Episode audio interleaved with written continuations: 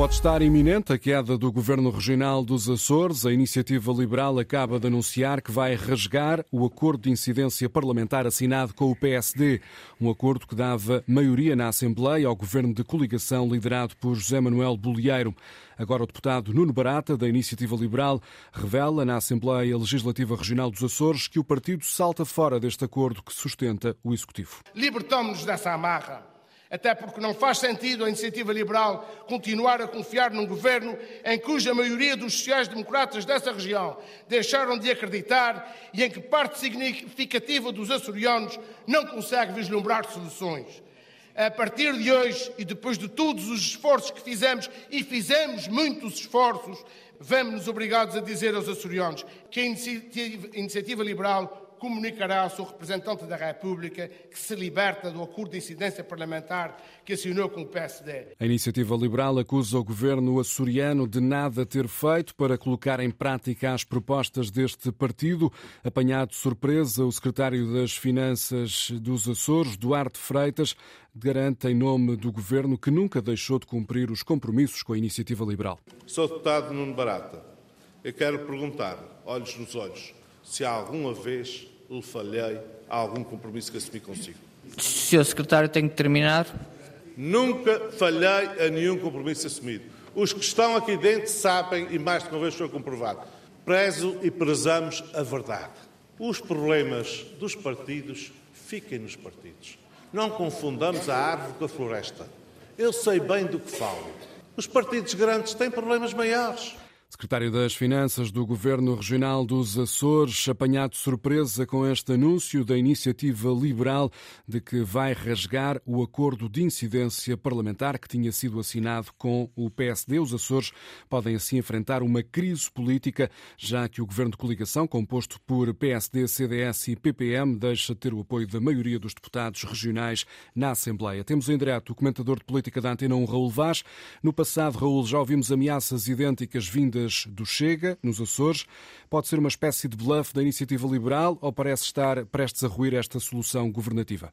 Parece estar o caldo entornado, mas vamos aguardar com alguma serenidade, porque, como tu disseste, Federico, já no passado, não com a iniciativa liberal, mas com o Chega, houve a ameaça de romper este acordo parlamentar, que é um acordo frágil desde o início, que foi tão comentado e, de certa forma, tão criticado no plano nacional, e, portanto, esta situação é periclitante. Vamos ver quais são as negociações que vão certamente ainda decorrer, vamos ver qual vai ser também uh, o peso deste deputado da iniciativa liberal nos Açores, eh, tendo ele, tendo ele peso eh, no tecido nacional, ou seja, na iniciativa liberal eh, nacional, e portanto José Manuel Vodier tem um problema, o PST tem um problema e o Chega também neste momento terá que se definir, ou seja, se se mantém neste acordo de incidência parlamentar, que saindo da iniciativa liberal dá um empate, um empate não técnico, um empate real, e portanto é, é previsível que se as negociações não uh, inverterem este o rumo dos acontecimentos, haja eleições antecipadas nos Açores. Não é de excluir essa possibilidade.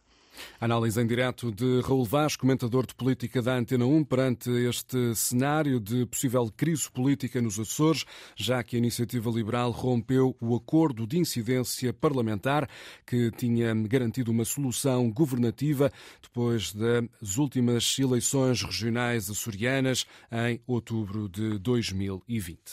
É mais um capítulo no processo do cidadão ucraniano que morreu há três anos nas instalações do CEF no aeroporto de Lisboa. O Ministério Público acusou mais cinco pessoas por crimes como homicídio por omissão, sequestro e denegação de justiça.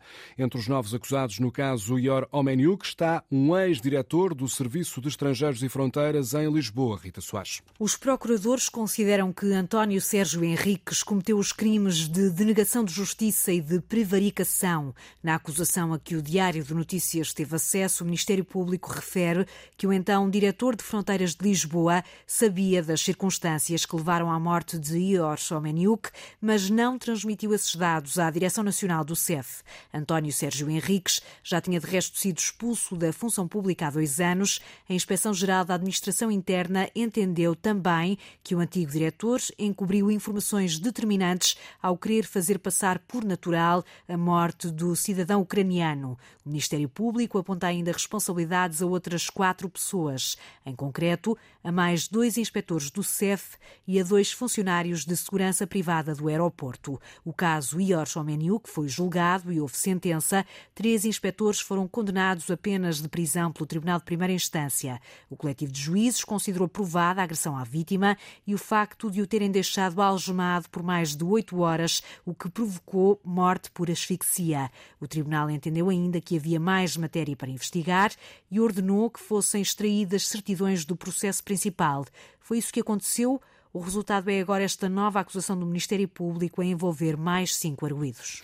Além de um ex-diretor do CEF em Lisboa, outros dois inspectores do Serviço dos Estrangeiros e Fronteiras e dois seguranças são agora acusados neste caso. São várias audições na Assembleia da República sobre o escândalo de abuso sexual de menores na Igreja Católica. O Parlamento aprovou hoje, por unanimidade, o pedido de audição da Comissão Independente que estudou este fenómeno. Também o presidente da Conferência Episcopal será questionado pelos deputados, assim como a Ministra da Justiça. Os requerimentos foram apresentados por PS, PSD e Chega e foram aprovados por unanimidade na Comissão Parlamentar de Assuntos Constitucionais, Direitos, Liberdades e Garantias. O Ministro da Saúde garante que a reorganização das urgências de pediatria na região de Lisboa e Val do Tejo não vai ser idêntica à solução adotada no Porto, ideia deixada por Manuel Pizarro no Parlamento, onde foi hoje ouvido pelos deputados. O Ministro reconhece que o modelo de urgência pediátrica no Porto funciona funciona bem, mas sublinha que a região está mais bem dotada ao nível dos cuidados de saúde primários em comparação com Lisboa. Manuel Pizarro foi questionado uma e outra vez pelos partidos sobre a estratégia Madalena Salema para combater a falta de médicos no Serviço Nacional de Saúde. PCP e Bloco chamaram ao Parlamento o Ministro da Saúde por causa do encerramento de serviços de pediatria e de obstetrícia Catarina Martins acusa o ministro de jogar com as palavras, chamando reorganização ao encerramento rotativo de maternidades e questiona. O governo decidiu desistir de resolver o problema de fundo que é preciso trabalhadores e é preciso médicos. João Dias, PCP, quer saber quais as medidas que o Governo está a tomar para contrariar o encerramento de urgências. À medida que o tempo passa, a verdade é que o Sr. Ministro dá boa palavra e depois, na verdade, eh, aquilo que se vê é uma degradação dos serviços e não se vê uma resposta. À direita, o social-democrata Rui Cristina fala num SNS em estado crítico. Temos hoje um SNS em pré-ruptura, com milhares de trabalhadores, designadamente médicos, e enfermeiros exaustos, sem perspectivas de carreira. A tudo isto, Manuel Pizarro responde com uma outra visão do Serviço Nacional de Saúde. Não tentem tra traçar um panorama de negativo sobre o Serviço Nacional de Saúde que é profundamente injusto em relação à qualificação técnica e profissional dos médicos, dos enfermeiros e dos outros profissionais do Serviço Nacional de Saúde, designadamente das maternidades, que fazem um trabalho excelente e o problema é que os resultados globais são mesmo excelentes, senhora, senhora deputada. Eu, dentro de algumas semanas, vou trazer esses números e vou comparar com os outros países. Para o Chega, a explicação da falta de médicos vem do facto de os profissionais estarem a fugir para o setor privado e para o estrangeiro. Declarações do Ministro da Saúde esta manhã na audição no Parlamento. Enfermeiros do IPO do Porto apresentaram um pedido de escusa de responsabilidade. Toda a equipa de enfermagem do Serviço de Oncologia Cirúrgica considera que a qualidade dos cuidados está posta em causa e que não está em condições de assegurar a vida e a segurança dos doentes. A Ordem dos Enfermeiros revela que estes pedidos de escusa de responsabilidade estão relacionados com a grande pressão sobre recursos técnicos e humanos e com a falta de enfermeiros naquele serviço do Instituto de Oncologia do Porto. Estão em sintonia. António Guterres e Volodymyr Zelensky concordam com a necessidade de renovar o acordo para a exportação de cereais. O secretário-geral das Nações Unidas diz que este acordo é essencial para evitar uma crise alimentar no planeta. De visita hoje a Kiev, Guterres esteve em diálogo, olhos nos olhos, Teresa Correia, com o presidente da Ucrânia. Vão avançar conversações para prolongar a exportação de cereais pelo Mar Negro para lá de 18 de março, o secretário-geral da ONU avisou que as exportações de alimentos e de fertilizantes, exportações ucranianas e russas, são imprescindíveis para a segurança alimentar no mundo e também para controlar os preços. O presidente da Ucrânia apelou à ajuda para retirar a central nuclear de Zaporizhia do controle russo. Guterres respondeu que a Agência Atómica Internacional trabalha permanentemente urgente para garantir a segurança das centrais nucleares ucranianas. O presidente da Ucrânia pressiona para a criação de um tribunal especial que julgue as violações dos direitos humanos por parte dos russos e o secretário-geral da ONU mostrou-se chocado com um vídeo de uma execução russa de um soldado ucraniano. O presidente da Ucrânia pediu também ajuda para salvar as crianças levadas para a Rússia e Vladimir Zelensky falou também na preparação de uma cimeira global para a paz. António Guterres assume o compromisso de continuar a trabalhar para essa paz no respeito da Carta das Nações Unidas. António Guterres em Kiev a abordar com o presidente ucraniano vários assuntos relacionados com a invasão da Ucrânia.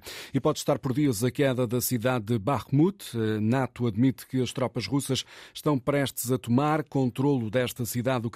O cenário foi assumido hoje pelo secretário-geral Jens Stoltenberg. Uh, Eles sofrem grandes perdas, mas ao mesmo tempo não podemos excluir a possibilidade de Bakhmut cair nos próximos dias. Também é importante sublinhar que isso não reflete necessariamente uma mudança na guerra. Só revela que não devemos subestimar a Rússia. Jens Stoltenberg a dar como quase certa a queda da cidade ucraniana de Bakhmut. Vai ser um processo complexo, principalmente para os idosos. É desta forma que a Associação de Apoio Domiciliário Lares e Casas de Repouso encara o encerramento do lar da Lournian, onde recaem suspeitas de maus tratos. Os utentes vão ter de ser transferidos para outras instituições. O presidente da associação, que representa os lares privados, João Ferreira de Almeida, diz à Antena 1 que, apesar de não haver outra solução, este será um processo complexo. A simples mudança de quarto no mesmo lar onde estão, a simples mudança de quarto às vezes é altamente perturbador, sobretudo no, no caso do, de idosos eh, com demência. Eh, agora imagine como é que é mudar, não é de quarto para quarto, é, é mudar de lar com pessoas eh, que não conhecem de lado nenhum, que nunca viram, as próprias instalações, não deve ser fácil para os idosos, sobretudo no caso dos idosos com demência, não é? Presidente da associação que representa os lares privados, a propósito deste lar de idosos na Lourinhã, onde foram denunciados casos de maus tratos, o lar recebeu ordem de encerramento. O manto de gelo no Polo Sul está a derreter a um ritmo nunca antes visto. Os cientistas registaram valores recorde no mês de fevereiro. Foi que demonstraram as imagens satélite obtidas pelo programa Copérnicos da União Europeia, um programa destinado à observação do planeta.